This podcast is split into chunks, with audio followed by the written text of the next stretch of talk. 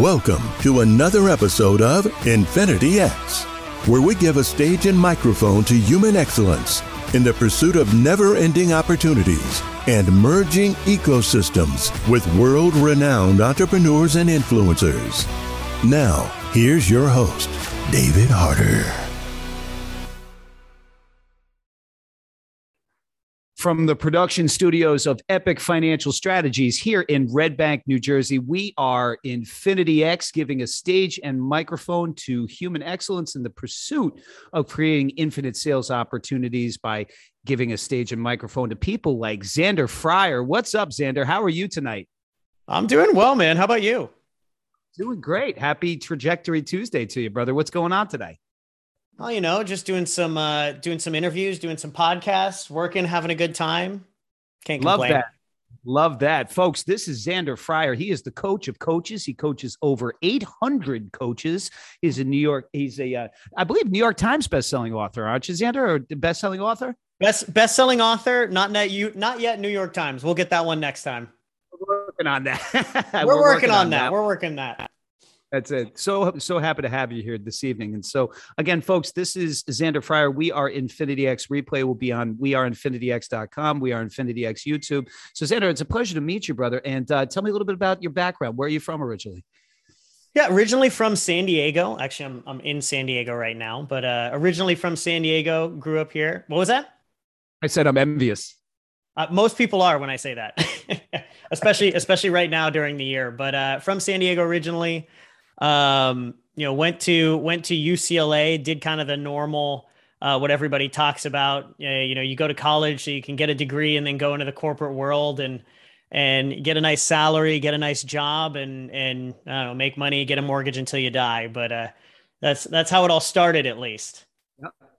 Yep. And um, what did you graduate? What what type of uh, study did you do at UCLA? So I, I graduated electrical engineering. Um, I was actually yeah. So I was uh, uh, I was in Air Force ROTC. You know, I always tell people, you know, when I was in high school, I was really good at math. So uh, you know, going into college, it was like, well, you're you're going to be an engineer. It'll always get great pay. So I went to college and I was in in engineering and you know, I absolutely loved, you know, equations and all of those things. No, I didn't give a shit about that stuff.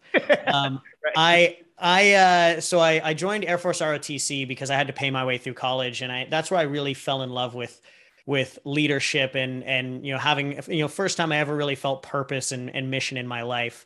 Um, but it wasn't until my senior year of, uh, of college that I actually got a DUI and I was kicked out of the Air Force. Oh, Um, so yeah, so graduated. I was actually going to be a fighter pilot in the Air Force. wasn't going to have anything to do with my degree, um, but got kicked out my senior year. So uh, electrical engineering, it is. got it. And then what happened after that? Yeah. So after that, I you know went on to do what any you know 21, 22 year old lost kid would do. They took their uh, they took their degree and they went into the corporate world, right? So that's what I did. I uh, I went and worked for Cisco Systems for about six years um, as a systems engineer. Had essentially what everybody told me was success, right? I made you know around a quarter of a million dollars. I was covering companies like Disney, Facebook, uh, NBC Universal, Verizon, you know, you name it. I was living in Venice Beach, driving around in a BMW, flying first class to meet my clients across the country. Yep. Um, so you know, had what had what everybody told me was success, but I didn't really, you know, didn't really feel fulfilled. I kind of felt empty during that process. It's so interesting. That's so interesting. Um, so you're a young guy making really fantastic. And what and what time frame around was this, Zander? This was so this was back in 2015. So Okay. about, about six, seven years ago. Incredible. Um, yeah, 2000, 2015. I was I was 26, 27 years old. 26, 27 years old, making a quarter million dollars, flying in private jets. Pretty, pretty, pretty stupid, right? you know, but how, like, what, what were the telltale signs for you that you weren't feeling the fulfillment? Like, because I mean, I remember, you know, like when I was, when I was that age, um, you know, I, I wasn't, I, I don't think I was necessarily having that level of success, but I was having some measured success, but I was nowhere near as self-aware uh, as I am right now, obviously. But Yeah. you sound like you were at that point. How, what were the telltale signs there? You know, I think I think for me, p- part of the reason that I saw this because there were some telltale signs, but I think a lot of people don't notice them. I think I noticed them more for several reasons. Part of it was actually because I was in the Air Force. One of the things that they always emphasized was mentorship. Sure. Getting getting outside eyes on your life, getting mentorship to to give you advice. And you know, because of that, I was a big fan of, of self-development. I read John Maxwell books, I read Jack Canfield books. I, you know, I was into all of this personal development. So I was always focusing on on assessing myself, even when I was in my, you know, my early 20s and even my late teens. Um, so for me, probably the biggest thing was I, you know, while I was in the corporate world, I made it very clear in uh, in the corporations that in in the corporate world that I was in that I wanted to lead people. I loved leading people. That's what I loved when I was in the Air Force. And it was always, you know, more hoops to jump through. And it was, oh, two to three years, two to three years, two to three years. And I was making great money. And every every six months I would get a raise and I'd get a promotion and it would be great. I'd feel amazing and then I, you know I'd feel this this sharp peak of joy, and then this just drop down to like a dull, just back to normality sort of thing. And it was just like every time that happened, it was like one peak of joy, and then just back to like the daily grind. And it and I'm a happy guy, but right. it was not a happy happy way to be living for me, right? And it wasn't it wasn't what I truly so, love to do. I'm hearing dopamine hits, right? It was a for dopamine sure. hit followed action back. Yeah, absolutely. That makes sense. it's the yeah. yeah the difference between the dopamine hits and the the the sheer like true joy and happiness and fulfillment, right? Yep. The sustained joy and happiness. Yeah. Yep. Yep. And so now you were with Cisco for for six years, um, and you know as you as you as you kind of scaled there, and as as you move forward, and you started to identify that you know leadership was something that you wanted to explore at a higher level. When was it that you identified that you wanted to pivot? Uh, now, did you remain in corporate after you left? Uh, six, uh, I, it sounds I, like I got a funny story coming here. So I, I yeah, I, I did not. I did not remain in corporate. Um, so here's how it happened about six you know six years in i uh, and this is kind of where the mentorship becomes pretty crucial. Yep. um, so I, I always tell people in any like major change or transformation in life i always feel like there's a buildup it's like a balloon. There's a buildup there's a blowing up and then there's a pop right? And i think for six years there was a constant buildup of me getting clearer on a, a lot of the things that were going on in my life and and really understanding what was important to me. And the pop uh, I, you know, one day I was having a conversation with a mentor of mine, and he was he was a health and wellness entrepreneur, uh, made seven figures, traveled the world, like, and was just so happy because what he was doing was helping people, helping people get healthier, helping them in so many different ways, and that was something that always aligned with me. And uh, I was out with him one weekend, and uh, this conversation was probably lubricate, lubricated by a, a, little bit of tequila, I think. Um, best conversation are, brother. Let's always, always are. and and he just asked me. He goes, he goes, Zander, you're so young. Like you could do so many things in life. And he just asked me the question that really changed my life. He said, "What would you do if you couldn't fail?" Hmm. And this is actually the title of my TED talk. He said, "What would you do if you couldn't fail?" And I sat with it for a second. I said, "Honestly, I'd I'd mentor people full time. I, I, don't know what that is, but that's what I do. I, I miss it so much from the Air Force. It's the one thing that I miss from the Air Force is getting to lead and mentor people. And I and I mentor in the early and career network in Cisco right now, but it's like five percent of my time. And and he goes, Great. Why, you know, why don't you why don't you figure out how to do that? And I just kind of giggled. I was like, What do you mean? Like be like a Tony Robbins character or something? Like that's hilarious. That's adorable. And he goes, he goes, well, seriously, why wouldn't you do it? And I said, well, I've got this amazing career. I'm being paid almost a quarter of a million dollars. I'm on a fast track to become, you know, one of the youngest directors in, in Cisco's recent history. Like, you know, I, and I'm, I'm, as I'm spouting all of this stuff off, I'm like in the back of my mind, I'm like, this is all bullshit. Mm. Like, this is all this, none of that really matters to me. And, and he goes, Zander, let me just ask you a question. Just because you're good at something, does that mean you should do it? Mm. And just because you're on a track, does that mean, and just because you're on a track and you've put a bunch of time into it, does that mean you should stay on the track? And he said, you know, the one thing, he was about 15 years older than me at the time. He said, the one thing that you'll learn when you get to my age, he said, there's one resource you can never get back, and it's your time. That's exactly. And every, yep. every so, moment, every moment is either on purpose or off purpose. And every moment off purpose is a moment wasted. Ooh, say that again. Say that again, Zander, for all the good folks that are on here. He said every moment is either on purpose or off purpose. and every moment off purpose is a moment wasted. Wow. And Wow. that was the line. That was the line that really got me. And he said, Zander, do you know the difference between you and me? And I was like, joking. I was like, well, you make a shit ton more money than I do. Uh, and he said, maybe. And he said, the difference between you and me is uh, I'm actually living my dream. And ever since you got kicked out of the Air Force, you've just been dreaming one. Wow. Whoa, that hit you right between the eyes, I bet. And and this was I, you know, I was this cocky, cocky mid 20s kid making more than like more than both of my parents combined. Pretty sure my like my tax payment was more than both of my parents combined at that point. Right. And Yep. and I'm sitting here just this cocky little shit, and he just straight through, straight through. Is all I see is a scared kid to do what he really knows he needs to do. Can I share with you how much I identify with the statement that you just made? So, about four years ago, I was operating as an independent financial advisor, right? And Yeah. I, I, I qualified. I, th- I, I felt like I was having a measure of success, right? Yeah. And you know everybody's you know everybody's level of success and measurement of success is different but i i'm kind of feeling who i was a little bit right and so i qualify for this company trip um and i met at that time and uh, well got to know better at that time my soon to be partner rob gill who is the founder of epic financial strategies my company right Yeah. and I on these trips, part of what you got to do is you got to make you have to make presentations to everybody else that's there, right? So I make a presentation. It's a financial presentation that we call we affectionately call up the mountain, down the mountain, and it's about you know it's about the two different phases of you know accumulation of wealth and distribution of wealth and all this stuff. And long story endless. Um, after uh, after I make the presentation, I remember I had a private moment with Rob, and he he said, "Dave." He said that that presentation was was was fantastic. But i got a question for you. Who you telling that story to? And Huh. it hit me I, I swear zander it hit me. I had i stuttered. I stutter stepped literally. I had nothing to say because what he made incredibly evident to me is that you can have all the book knowledge in the world but if you don't have a larger stage and microphone to share your unique identity with people then Yeah.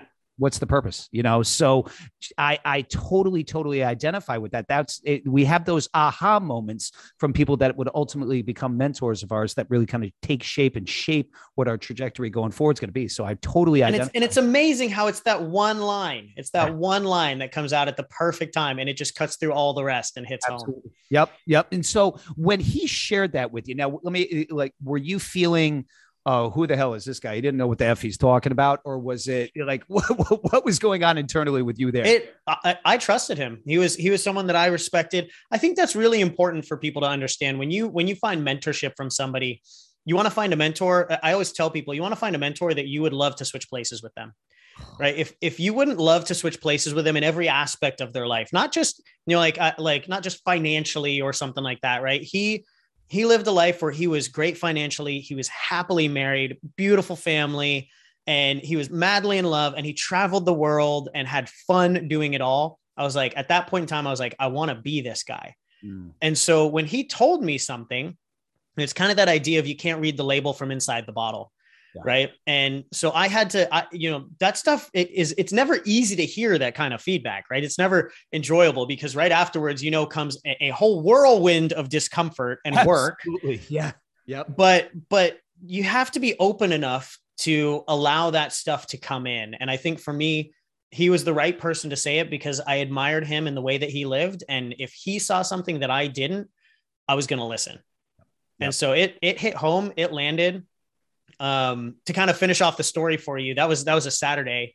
That next sunday i literally didn't talk to a single person the entire day. I could not stop thinking about the conversation because it landed so well. And then monday morning i went uh, back to my my morning meetings and it was like you know 8 a.m to 9 a.m with the disney team and 9 a.m to 10 a.m with the sales team and 10 a.m to 11 with the with the nbc team and 11 to 12 and each of these hours at the end of it i could not stop thinking i'm never going to get that hour back. And that hour was off purpose. Unbelievable. the next the next one i'm never going to get that hour back. By the time it was noon all i could think about was i'm never going to get that morning back. And that morning was off purpose. And i literally called my manager and i was like frank i'm done. And he was like what do you mean? Who gave you a job offer? I was like nobody. Nobody gave me a job offer. And he's like well where are you going? What are you doing? And i said i don't know but i know it's not this. And that's it Unbelievable. We are Infinity X, giving the stage and microphone to human excellence. This is Zander Fryer, just uh, just sharing an unbelievable journey at 26 years old, walking away from a corporate opportunity that uh, most people would kill for, but fulfillment is is is so so powerful, and mentorship is so so powerful. And the nuggets being dropped here already absolutely fire, folks. If you have a question for Zander, please put it into the chat. We will get there in a few minutes. And so dude. so, so, um, you walk in, you walk into him, and you're like, look, I don't know where I'm going, but yeah. no, I don't belong here. So what happened next? Yeah, and I think for me that the big thing there was, you know, the the the the idea of time really resonated with me, right? Um, and I had least recently lost an uncle, and you know, in the next few weeks, I would actually lose my best friend to suicide. So it just it was something that was repeating going on, in my life was that we we don't have a lot of time here on earth. And if you're not spending it properly you're not going to get any more. I think that was a, a really by the way brother. Thank you for that man. Um and uh and yeah so for me you know the next thing was you know i basically just quit cold turkey no idea what i was doing. Um no network no never been an entrepreneur before never been a coach before.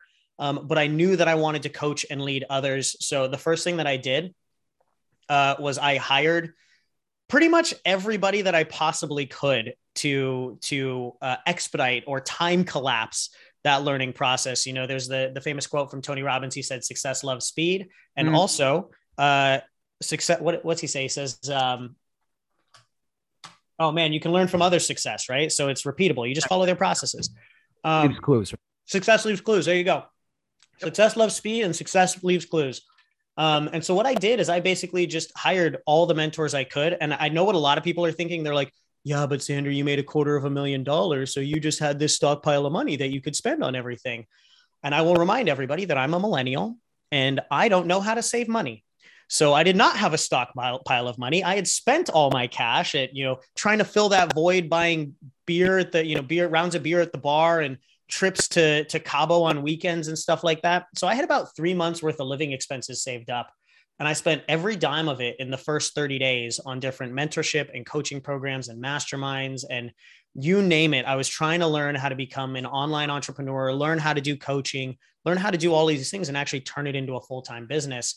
Um, and about three months in, about three months in, I was at this point now uh, $25,000 in debt, maxed out two credit cards, and still not making a dime in my business. I was about two, three weeks away from not being able to pay rent. Mm. Um, and I didn't know what I was going to do at that point. And that's when it really all started to click. It was like, it was almost like a combination lock. I had hired one of my last mentors, and it was like the last key in the combination lock, and it started to open up. And I got my first, uh, first handful of clients, and I ended up making about 13K that first month that I ended up uh, making any money. The next month was 17K. Then it was 24, 32, 42. And it just kind of started to scale up from there. And this is all, you know, as the cliche, you know, millennial quits corporate job to start life coaching business. Right. So, mm-hmm. um, you know, at that point, we had kind of learned, uh, I had, I had really learned what really worked for me. And I'd start to build a network of other coaches, life coaches, health coaches, career coaches, um, that were all like, you just did in like three months what I've been trying to do for three years. Like, what the hell did you just do? And that's really where high impact coaching was born. I had a handful of people that were just like, look, I don't care what you just did. You just need to teach it to me and I'll pay you for it. And so I had about five, five of my friends and, and network that were like, I just need to hire you to teach me how to do whatever you just did. And I went and worked with them and I was like, I don't know if this will work, but I went and I went and taught them what I just did because clearly I had a knack for it and it worked for them. And so they each went and told a couple more people, and that's how high impact coaching started to grow. So, uh, like you mentioned, we've helped over over 800 coaches build six, multiple six and seven figure businesses since then. Um, but the you know our big passion is you know every single one of these coaches, just like myself, has a huge mission and a desire to serve other people, and and most of them never really get the opportunity to serve at the level they want to, simply because they don't learn the business side of it uh, to really help them get there.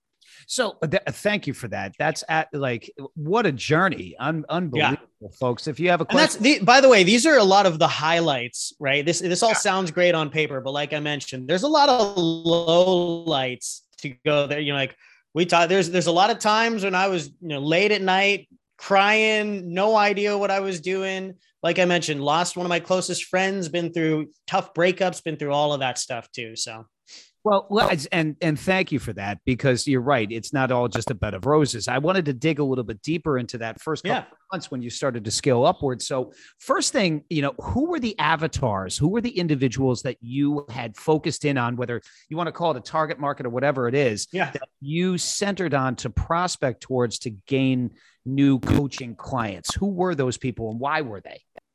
For for me, it was it was pretty easy. It was my past self.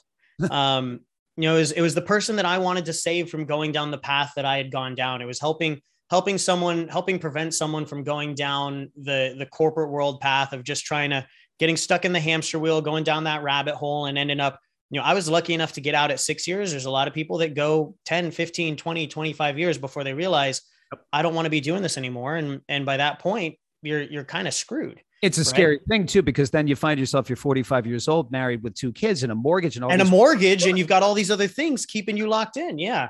yeah. And so, so you know, for me, it was it was pretty clear. I wanted to help my past self. I wanted to help people do something more fulfilling to them, and it, it was it was really uh, it's funny because like I look back on it now, it was really kind of a, a career coaching offer. I was helping corporate professionals transition to careers they really loved. Um, so it really was a career coaching offer, but I, you know, I was doing, I wasn't helping people with resumes. I wasn't helping people with interviews. I was helping people get clear on what really mattered to them. And I was helping people learn how to follow that and overcome the fears of, of judgment, the fears of criticism, the fears of, you know, everything else that's preventing them from doing what really matters. And that's what I was focusing on. How do you go about doing that? How do you go about overcoming some of those limiting beliefs? Oh, how much time do we have? we, we got about 45 minutes, brother. So they, we, we so we, we can go we can keep ears. going. Let's put the sleeves. Let's go. So so do you know what percent of your brain is your subconscious mind? I do not. So your subconscious mind is about 95 some some uh, scientists believe it's closer to 98% of your brain. So you unfortunately are only 5% of you. Yeah, kind of scary and a little bit humbling. Yeah. Right. So yeah. our brain, the high majority of our brain, and therefore 90 to 95% of our actions, beliefs, habits, and thoughts are all dictated by this unconscious or subconscious mind, right? The conscious thinking us is really only 5% of us, right? So the way that I explain this to people is that subconscious is about 95% of your brain, and it's like a supercomputer. Mm. It's constantly being programmed. Now, if do you know how to program your brain? No, I do not. Like you weren't taught this as a kid. This is this is this is my this is the reason my my podcast and my book are called shit you don't learn in college, right? Like you were given you were I bet that fancy mic you have sitting in front of you, I bet you got a user's manual for that mic, but nobody gave you a user's manual for your brain. Yep. and your emotions and yep. how you as a human operate to be fulfilled and happy and joyful. Right. And so one of the biggest things that I always tell people is like before you move forward on anything else, you need to know how you as a person operate. And so I'll, I'll kind of fill a lot of uh, a lot of our listeners in around this. So your subconscious mind is 95% of your brain. It is programmed every single moment, every single day, and has been since the moment that you were born. You can't even remember most of these programmings. Now, there's two things that program your subconscious mind: repetition and emotion. Hmm. Okay, uh, David, do you remember where you were when you found out about 9/11? Yes. Where were you? I was in my car heading uh, from a business meeting on just about to get onto the West Side Highway. You see those details that just came up for you? Yep. Like you clear this is this is carved into your brain. Were you consciously thinking about 9/11 before I brought it up? No, I was not. No, of course. Right. But because that was such an emotionally heightened situation for so many of us, uh, like I can remember exactly where I was. I was in class and I was uh, like, they they brought it up on the monitors, and no joke, I laughed because I didn't think it was real. So it was, I was like, oh my god, I just laughed at not like at the Twin Towers being hit by, a, uh, and it, it was so emotional for me. Yeah. Right. Because I didn't think it was real. Now that moment is so emotional. It did. Because it was so ludicrous, right? It was so, it was so crazy to me. Yeah. yeah. It was so crazy to me. Yeah. Right. But for anybody who remembers where they were when they found out about 9 11, I, I guarantee you could, you can remember vivid details about that situation because it was so emotional. Right. Now, there are thousands, probably tens of thousands of these moments across your life.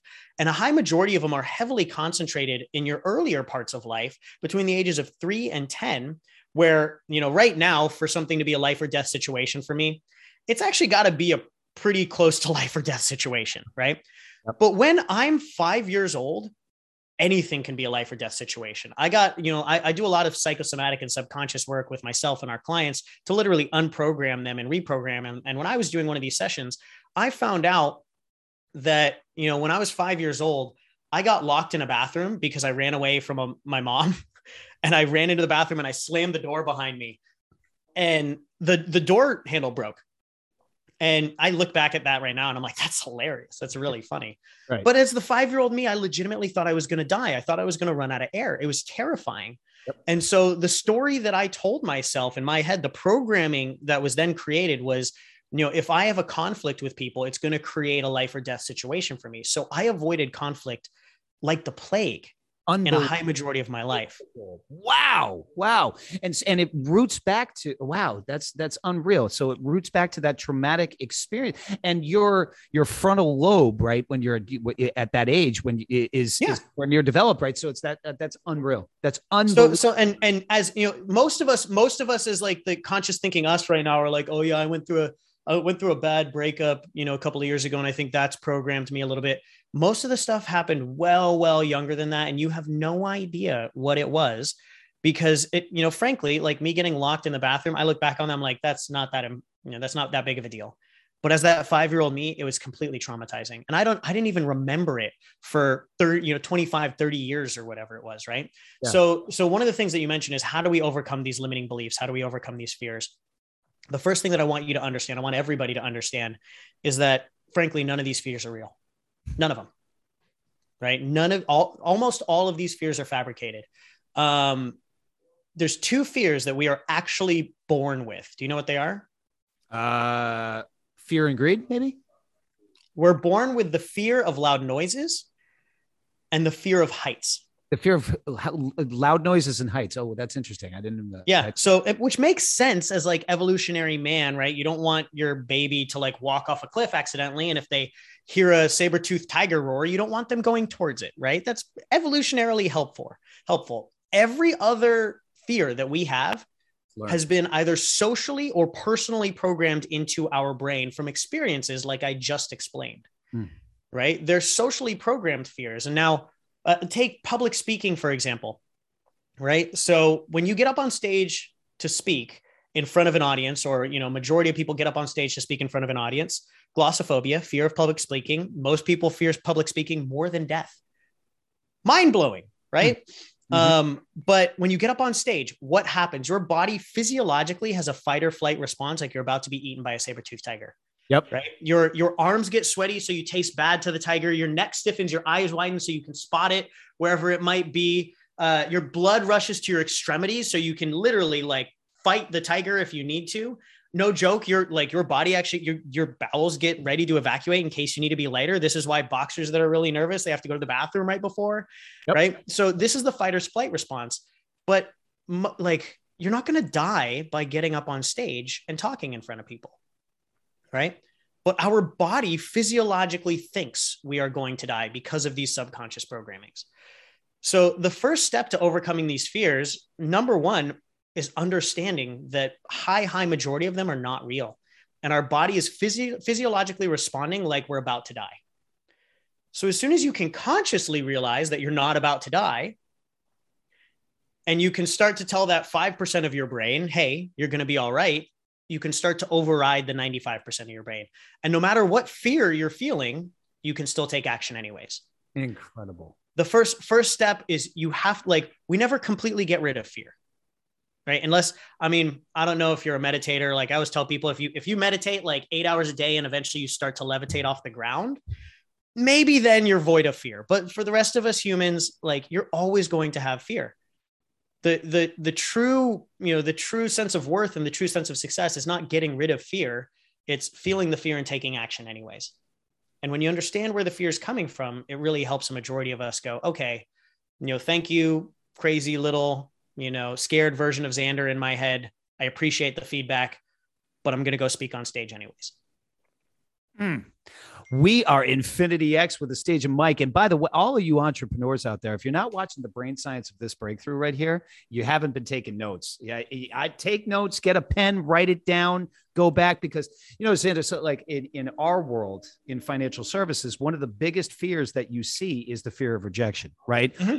not, you know, I'm not going to ask somebody for a check. I'm not going to ask somebody for a partnership. I'm not going to ask somebody to take action because I'm afraid of the word no, right? Mm-hmm. You know, I, and and you and that coaches people out of our industry left and right, you know. And yeah. so do you is that a reoccurring pattern that you see in the in in the people that you're coaching or? You'll see you'll see the fear of rejection everywhere and i'll tell you why. Um, the fear of rejection is closely tied to the emotion of shame hmm. right? So the fear of rejection basically results in if, if i'm rejected i would feel ashamed and as evolutionary man you're actually going to be if you get like socially shamed you're going to be outcast right? Right. So take it back to you're, you're living in a small community of 200 people in a tribe.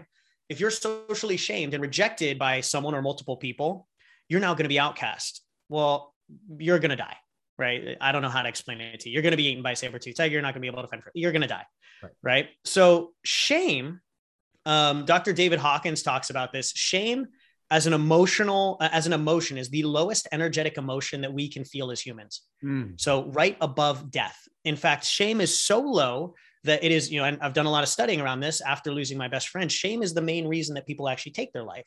So people will fear shame more than death. Yeah that's incredible. So so to think about it right? We're like oh like stop being so afraid of getting a no stop being afraid of being rejected. Well subconsciously your programming is literally fear this just as much as death. Yeah. Because as as evolutionary man, it would mean being outcast and then eventually dying. So that feeling of shame or being socially outcast is is one of the hardest fears to overcome for any of us because we don't we don't understand where it's coming from right and again once you start to understand where it's coming from and you can start to have this conversation of i'm just afraid of being rejected because my programming my 95% of my brain my programming has led me to believe that being socially outcast would lead to death. Right. But the reality is, if you ask for that check and they say no, you're not going to be socially outcast. Actually, going to socially outcast or die, right? yeah, it's it's not going to happen. Right. So, you know, I think that's the that's the thing that I would say there because and it's you know the fear of rejection. It's also the fear of just being criticized in general, the fear of people judging you in general um, is just such a massive, massive fear. And it's one of the biggest ones that I've found prevent people from being successful in, in any area, whether they're coaches, whether they're financial advisors, what, whatever they might be in any space. The fear of criticism, the fear of people judging you, and that fear of rejection is by far the biggest limiter. We are Infinity X giving a stage and microphone to Zander Fryer, the coach of coaches, coaches over 800 coaches uh, best-selling author. That's a mouthful, isn't it? Hell yeah, it is. Absolutely. I hope the mouth keeps getting fuller and fuller, brother, because you uh you're definitely up to some really, really unbelievable things. Replay on we are infinityx.com. We are Infinity X YouTube. You have a question for Zander, please put it into the chat. So uh, you are on this unbelievable trajectory, and then you start to identify and and and you have yeah. I think you had mentioned you had like five friends who were looking to try to get into the yeah. place that really approached you and said, "Hey, what are you doing so much differently?" And that sparked a business model, right? That sparked yeah. uh, the the birth of the birth of which. And by the way, and the name of your podcast is the shit that they don't teach you in college. I think yeah. that, that is one shit of, you don't learn in college. Yeah, you don't learn in college. That is one of the dopest names of a podcast I've ever heard of. Thanks. My life. I, I appreciate it. Yeah, absolutely. So just, just, so you're aware, it took a two year battle with the uh, that went to the U.S. Supreme Court to actually get that trademarked. So that might be another story we can dig into. We're gonna play in that space a little bit. Absolutely. Yep. Yep. yep. We want to hear a lot more about that. That's that's ridiculous. Um, shit, you just. I threw you off, didn't I? I threw you off. I, mean, I, I mean, two years in the Supreme Court, that throw just about anybody off. So coaches are approaching you, and there's and so yeah. I look at I fashion myself, you know, I'm I'm a financial coach, right? You know, I, I I take a major leadership role with clients, with businesses, et cetera. But what are some, you know, a- anybody is constantly looking to monitor and measure and scale upward, right? In the mm-hmm. coaching, in the direct coaching to entrepreneur space, what are you finding that is a reoccurring pattern of things that coaches could improve on or that you're constantly looking to try to get people out of uh, doing in terms of bad habits? Um, well, honestly, it uh, you know the the truth is there's different things at every stage. Mm-hmm. Right. So there's there's a lot of bad habits that, you know, I always I always tell people what got you here won't get you there. Right. So there's bad habits that prevent people from getting to their first six figures or their first, you know, 20K per month. And those bad habits are not going to be the same as what gets someone from 20K a month to 40 to 60K a month. And those bad habits are not going to be the same when you're going from 60 to 200K a month. Right. So yep. really they're, they're, they're different at every stage. Um, you know, I would say in the very beginning, the very beginning, it's it's a lot of the personal stuff, right? Like I always tell people, really getting your coaching business up and running is it's it's as much of a personal development journey as it is a business development journey. There's hmm. no there's no other business in the world where you are the product, the face, the market, the the everything. Right? When you if you were if you were to run like an e-com business selling you know yoga mats on Amazon, right? When you get a 3-star review on Amazon for your yoga mat, you go read the review and you go oh they said you know it needs to be firmer and it smelt funky after three uses and i can i can fix this with different material and stuff like that right?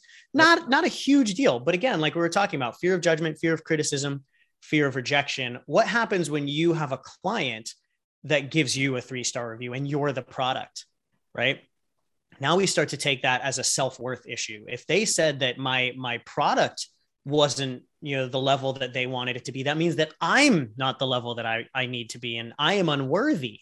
And you start to take these criticisms as your self-worth issues rather than taking them as learning opportunities right? So you know it's it's different in the start just like we mentioned it's the shame fear of judgment fear of criticism overcoming that and then learning the you know the fundamentals of marketing sales things like that um, once you start to get up into the higher levels it's the you know it's the bad habits of of you know not focusing in the right areas or you know I, I always tell people what takes someone from multiple six figures to seven figures is uh, not doing more things it's doing less things better. Better sure. Right? And and most people don't really realize that. They get to 20k a month 30k a month they're like oh i need to go do more stuff.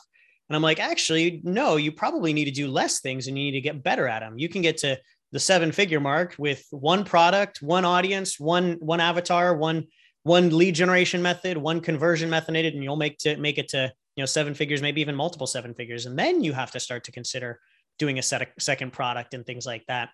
Um, so it's really different at every stage.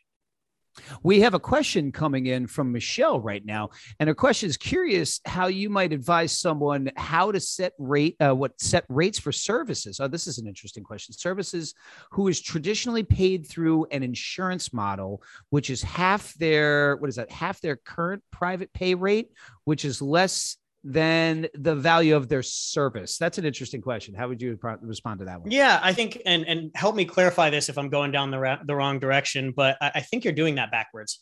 Um, I don't I don't ever set my I don't set my rates based on what's done in the past or based on what anything else is. I set my rates based on the value of the service, and I learn on communicating that value better. So so most people have this issue because they think that they're going to set a rate for set a rate for whatever service it is and that's going to be what allows them to sell it. Well, that's because most people don't know how to communicate the value of what they're doing. If you can help people understand the value, we have we have clients all the time. I'll use um, you know we're talking about using insurance to help pay for it or help cover it. Uh, we have clients in the health and wellness space. Actually, just got off a call earlier today with one of our clients uh, who's a naturopathic doctor.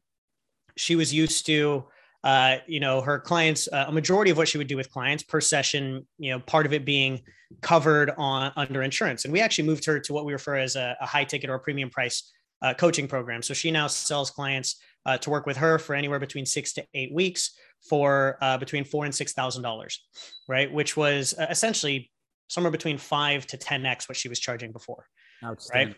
Wow. Yeah. And and you know her big question was you know Zander, what you know what you know how am i how am i going to convince people uh you know to pay this when you know they normally pay with insurance?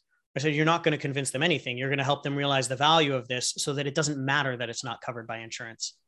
Right? And when she was working with people you know right now she's working with people that are having hormonal issues. They're struggling with pcos they're struggling with uh, autoimmune disorders right? And so for her like pcos or autoimmune disorders that's going to affect your entire life Sure. Right. It's it's going to affect your career. It's going to affect your your mental state, your mindset. It ruins marriages, right? How much does how much does a divorce cost, right? So you know the, the truth is when somebody really understood how much this this diagnosis was ruining their life $5000 to fix it is nothing if sure. they can get their energy back if they can get their life back they can get their career back get their marriage back so I, I would say you know setting your rates um, i never i almost never set my rates based on what p- people traditionally pay right i always set my rates based on what the value i'm bringing to someone actually is and then you have to learn how to communicate that value in the end we all have to learn the art of sales. And I think a lot of people have a have a very negative stigma around sales, but I will I, I will tell everybody right now that you're all salesmen and women. If you have if you have a partner or a husband or a wife, you sold that person on spending the rest of their damn life with you. Absolutely. So you sold someone on something. Yep. Yep. And uh, you know, to me, sales is sales is leadership. John Maxwell says leadership is influence Influence is sales. Therefore, sales and leadership are the same thing. right? The absence of value, my brother. Hundred percent. And and if you're if you're doing something that is worthwhile in this world that's helping people, you better work on. We're talking about limiting beliefs. You better start working on that limiting belief and fear, and realizing that that is a subconscious programming that maybe your parents gave to you, or you learned from watching some TV show growing up that is preventing you from actually moving forward and helping people. And you better start working on it because there's probably dozens, hundreds, maybe even thousands of people out there that need your help. And if you don't learn how to sell your product or service, they're not going to get your help. Outstanding. Michelle, thank you so much for that question. I hope that that answered it. That was drop the mic. Dime golden nugget right there zander. That was fantastic. By the way that's applicable for anybody that's in any any type of you know integrous sales environment you know you know. Yeah we'll, we'll emphasize the integrous sales environment for sure. It yeah. absolutely needs to be because if it's not you get out right now. Yeah yep. So, so I love I love what you're up to, brother. So right, so so you start coaching coaches, right? And then what happened next, right? As as you start as you really started to scale into tell t- going through this journey. I mean, it, you know, the next the next four years are just the entrepreneurial journey. It's a lot of ups, a lot of downs, a lot of learning, a lot of lefts and rights, and and missed turns, growing a team. And uh, you know, for me, I think you know, as I keep growing through this business, it's just I tell people building an entrepreneurial business, and I, I kind of mentioned this is the best personal development that I've ever been through because at every stage I have to learn I have to learn to let go of the past version of me, right? So, you know, the me now that's pushing for an eight-figure business and we've got a team of 20 and you know, we're we're growing and scaling and impacting, you know, hundreds of people's lives every single month. You know, the version that I am now can't even recognize the person I was 2 years ago who couldn't even recognize the person I was when I left Cisco. 100 right? Yeah. And and I I think that for me is is one of my favorite parts about being an entrepreneur is because you know if you get stuck at a level, most of the time it's because you've become attached to who you are at that level. And and there's a limitation that is kind of preventing you from going to that next stage and impacting more people, having more more freedom, more abundance, uh, being able to give back more. Right? I couldn't I couldn't ever imagine how much we're able to give back right now because of you know not only the the people that we work with are then going back and giving back to the community but also just because of the cash flow we have, we get to donate to some amazing causes that change oh, people's awesome. lives. That's fantastic. That's fantastic. And um, Zander, let me dive into that growth model a little bit because um, yeah, two questions. The first is when did you you're leaving me you're you're leaving me open to ask about 60 different questions with every single statement we'll take it wherever you want to go man wherever uh, you want to go so when did you recognize that you were going to have to start to replicate yourself? And what were the qualities of the individual when you were bringing them onto your team that you were specifically looking into? Yeah that's a great question. Um, i recognized that very early on and kind of like i mentioned to you my like part of the reason that i left cisco was to lead people. Yes. Right? So i've been a big fan of of team and building team since the very beginning. I think my first my first hire that i had you know, I made it to about the 50K a month mark uh, on my own before I, I, brought on my first uh, team member and started to replicate myself. And frankly, you know, the types of people that I was looking for, I was looking for, I was looking pe- for people that were aligned first and foremost. Mm-hmm. Um, I always tell people, I always tell our clients, whenever you have a role that you want to fill, uh, I always ask myself three questions. Number one, do they want to do it? Or sorry, number one, can they do it? Number two, will they do it? Number three, do they want to do it? Mm-hmm. And the third question is always the most important to me the can they do it and will they do it are are kind of you know additives to that but if someone really wants to be a part of your team really wants to be a part of the community is aligned in your vision like a lot of the time you can teach tactical skills, you can teach these other things, but there's certain things that you can't teach that are innate, and alignment is one of them. 100%. Right. I. I think, you know, there's something to be said about values as well like that value you know those value fits and cultural fits. People talk about cultural fit all the time hire for culture train for strategy train for skill sets things like that. And i've always found that to be true. Every time that we hired somebody every time that we hired somebody uh, that had the skill set but we were like oh maybe they're a cultural fit they were gone within the first 30 days. Everybody that's made it past 30 days and again i will mind you that my company is mostly millennials uh, they've been with me for years right? So how do like you keep millennials on for years you're you're doing something right but majority of it is just because they're aligned. Right yep. Yeah. Now with that in mind um millennials are marketing in it you know and your generation is marketing in a different generation than my generation was which was generation x you know? I mean again you know, in financial services, we are taught from a marketing standpoint the most antiquated, old school, repetitive guaranteed failure rates that you'll ever see, you know? And yeah.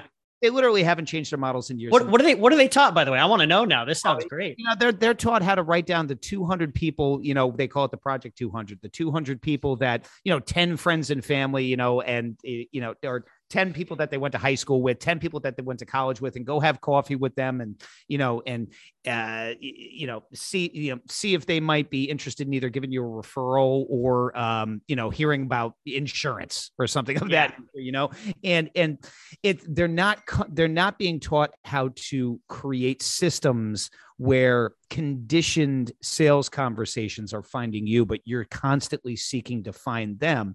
And you know, the time clock is ticking against you. You know, essentially it's take spaghetti, throw it up against the wall, see what sticks. And yeah, it's just it's it's old school. It's incredibly, incredibly old school.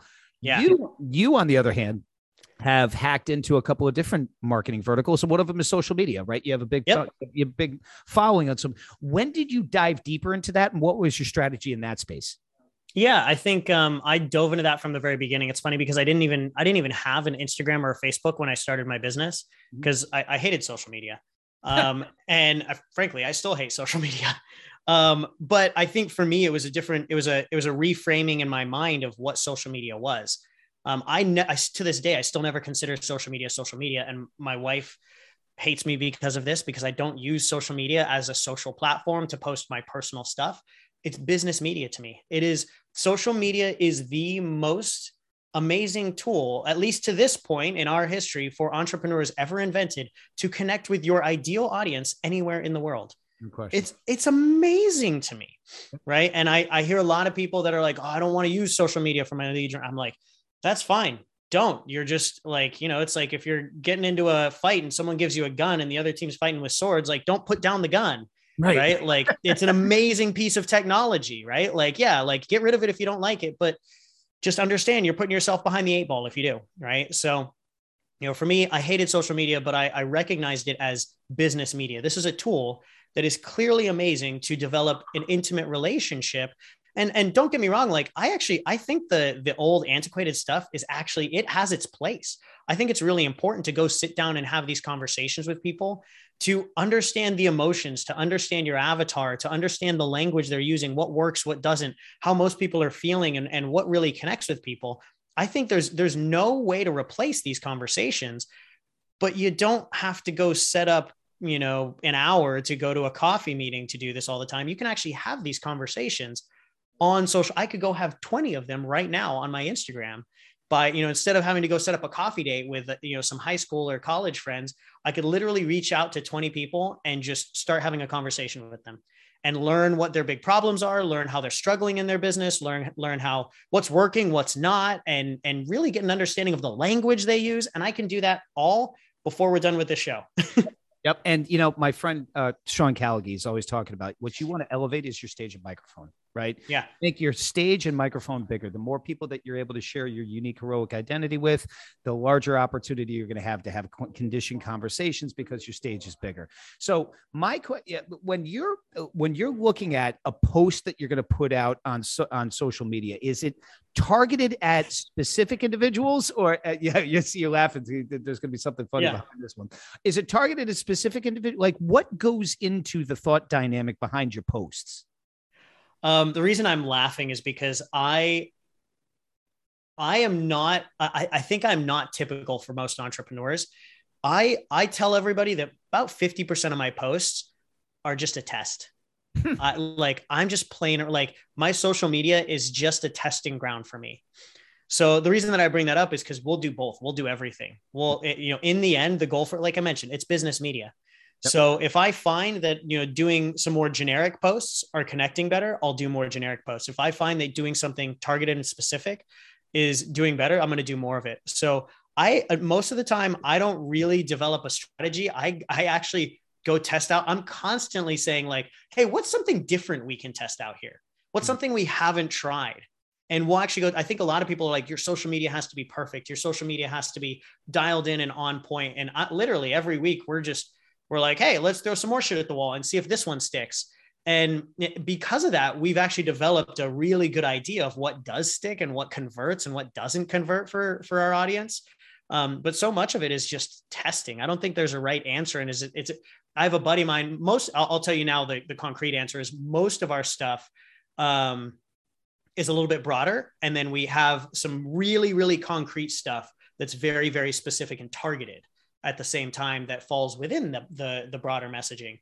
And uh, I've found a couple of my friends do it very differently, right? They're they have big followings, and maybe they're one is just incredibly specific on absolutely everything that he does, and the other one is just completely broad on everything that he that he does, and both of them work fine for them, right? But in the end, it comes down to testing. It you know, it's like it's kind of like trying to uh, like hit a bullseye with a bow and arrow on the back of a horse while you're riding backwards. Oh, you're riding on a on a bumpy road, right? On a bumpy road while the while the target is also on a horse, right?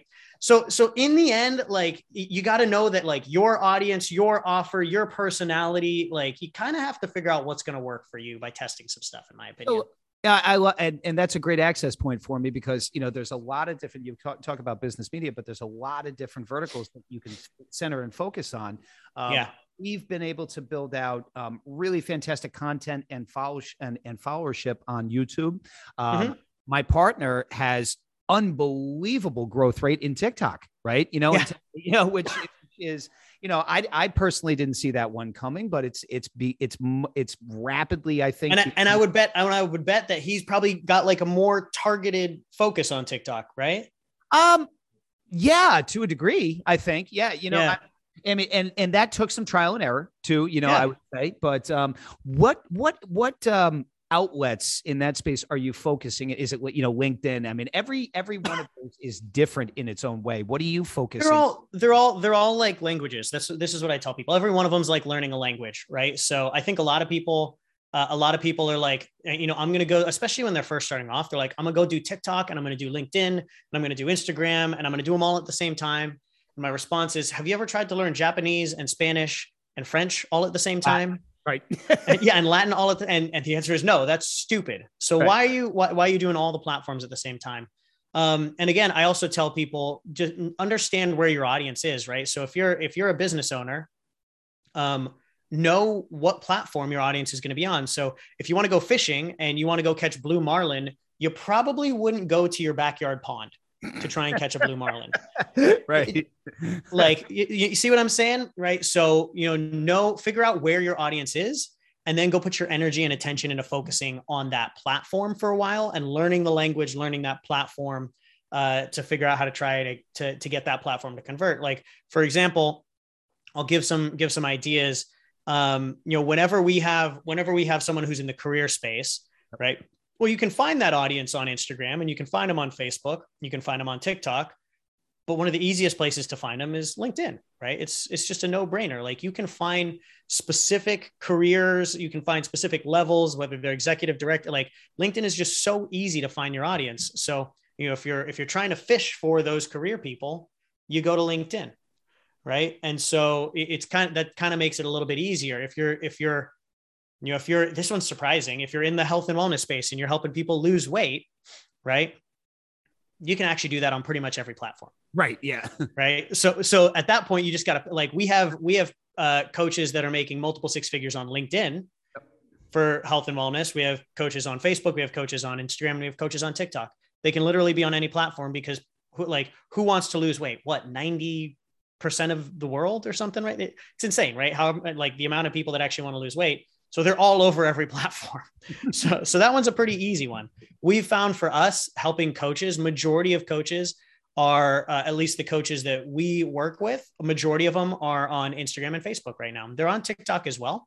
Um, but like I mentioned, we're still like even at the place that we're at, we're still learning you know just japanese and it keeps growing and growing so we we don't try and go into too many different platforms at the same time we try and focus on on one or two and really really emphasize it Zander, are you proactively marketing right now, or is the business kind of finding you now? A little bit of both. Hmm. A little bit of both. Business definitely finds us, but we are we are absolutely actively uh, marketing as well. So I have a question for you in that space because uh, yeah. I get approached by coaches quite a bit, right? You know, and a lot of it comes on LinkedIn, actually. You know, because mm-hmm. I'm in financial services, a lot of people, you know, they see what we're doing out there, and they and I get these in I get these inbox messages just about daily, and it's literally like, "Will you marry me? I'm going to offer you this, this, this, this, this, this, this, this, and this." And I read about the first two words of that, and I delete it because I know it's the exact. And by the way, the worst thing that they do is say, "Hey, David J." Right, as opposed to you know, hey Dave, or something like that, because I'm on there as David J. Harder, right? You know, yeah, that's when you know that you want to cut it off. But um, can you share with the folks, and when you're trying to create an engagement in social um, or on the, on one of those platforms what yeah. your approach looks like if you're being proactive. Yeah so so the proactivities I'll, I'll give you a little analogy. Um, if you were are you are you a door-to-door fan? Do you love when people come and do door-to-door sales at your home I respect it. I'm not necessarily the biggest fan of it. most most people most people aren't the biggest fan, and this is why I'm going to use this as an analogy, right? Yep. So because I think it's perfect because you kind of you kind of just gave the perfect like LinkedIn analogy of a door to door salesman, right? So he's he's coming into your personal space and he's coming in hot and he's he's ready to sell you the world, right? Mm-hmm. Um, so the analogy that I give is like if you have a hundred homes that that you want to potentially, we'll call it they're selling knives or whatever it is, right? Um, so if you've got a hundred homes that you want to uh, sell these knives to, you could go door to door to every single one and you go knock on the door and they open the door and you go, Hey, Dave, or, you know, Hey, my name's Zander. What's your name? And they go, you go, Dave. And you go, Oh, how's it going? You having a great day? And you start some meaningless conversation. And then, uh, you know, eventually it slips out. By the way, is you know, your knife set the last set of knives you ever want to own? And you're like, Oh my God, slam the door. Right.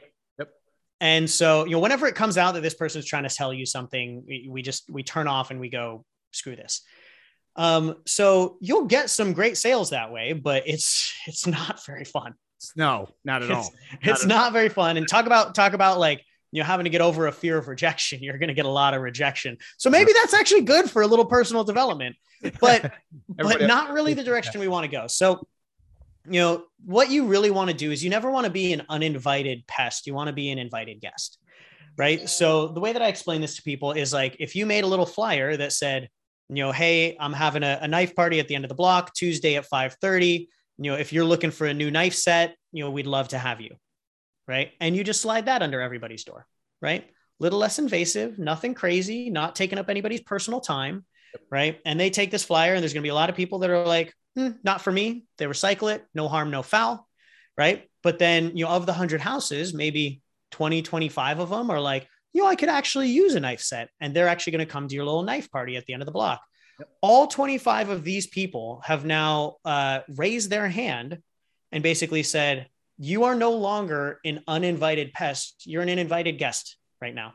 I want you to tell me about these knives. I want to talk to you about what they can do for me and why it's I just gave you permission to sell me. So this is what's called permission based sales, right?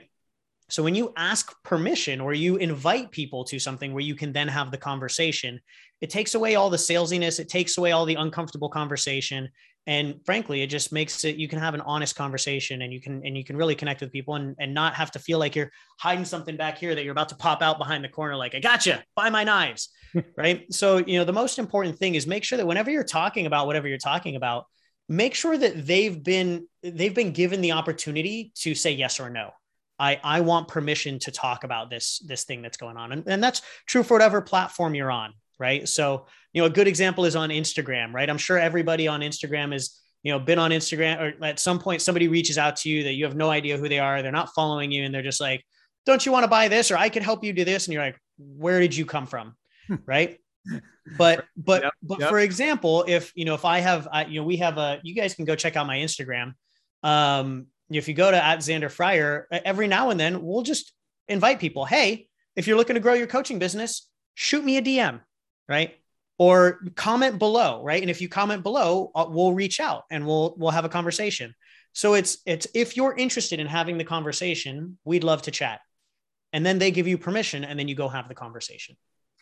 This is Zander Fryer. We are Infinity X, giving the stage and microphone to human excellence. The replay will be available on weareinfinityx.com and we are Infinity X YouTube. And Zander, last question be uh, we only have a couple more minutes here, but um, as you look five years into the future, what does your company look like and what type of impact and influence are you having on the world? Didn't we just say that i'm a millennial? You think i can see five years into the future? All right five minutes into the future. Yeah, five, maybe five days five weeks. No we actually we um so five years into the future we're so we're our our coaching business as of right now um where we're coaching coaches to actually build entrepreneurially and, and build their businesses that's going to be the major focus for the next two to three years. Um, you know, we're we're scaling rapidly, and you know, honestly, my my goal there is to help.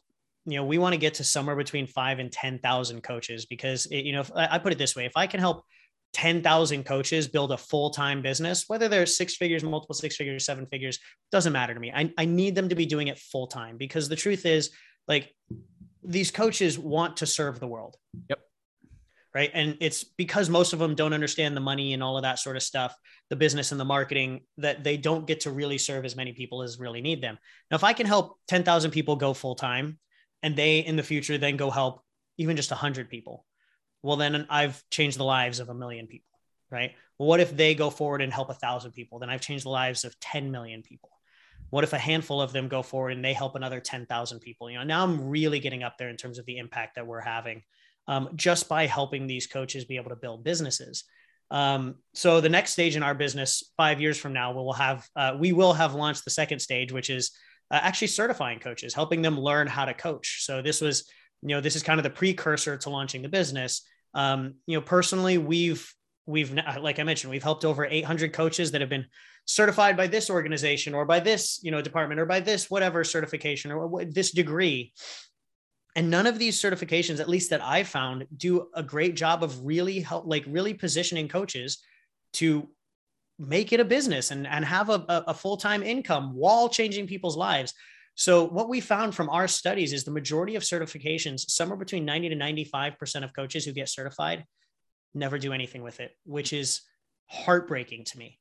So the next stage in the business is you know we want to come in and just fix that because i think it's a huge issue um, so really teeing people up for success when it comes to also learning the tactical skills of how to coach well, how to serve others as a leader. So five years from now, we'll see where that is. Incredible. Incredible. Drop the mic on that one, folks. This is Zander Fryer. You can find him on Instagram at Zander Fryer, 800 plus coaching clients, best selling author. The podcast, one more time, Zander. Shit you don't learn in college. I love, I love it's amazing. the shit you do not learn in college. That is amazing. Hey, by the way, Zander, we um I'd love to connect with you offline. I have some ideas. We at my firm have found some ways where we help influencers like yourself to further monetize their brand.